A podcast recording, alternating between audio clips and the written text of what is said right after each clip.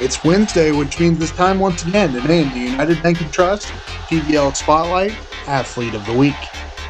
This week's athlete is Troy's Peyton Engman. Peyton was incredible in the pitcher circle on Monday as she threw a no-hitter to lead Troy past Pleasant Ridge 17 2.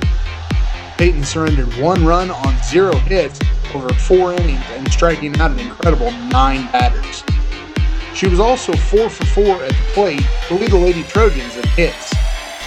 Peyton Ingman, this week's United Bank and Trust TVL Spotlight Athlete of the Week.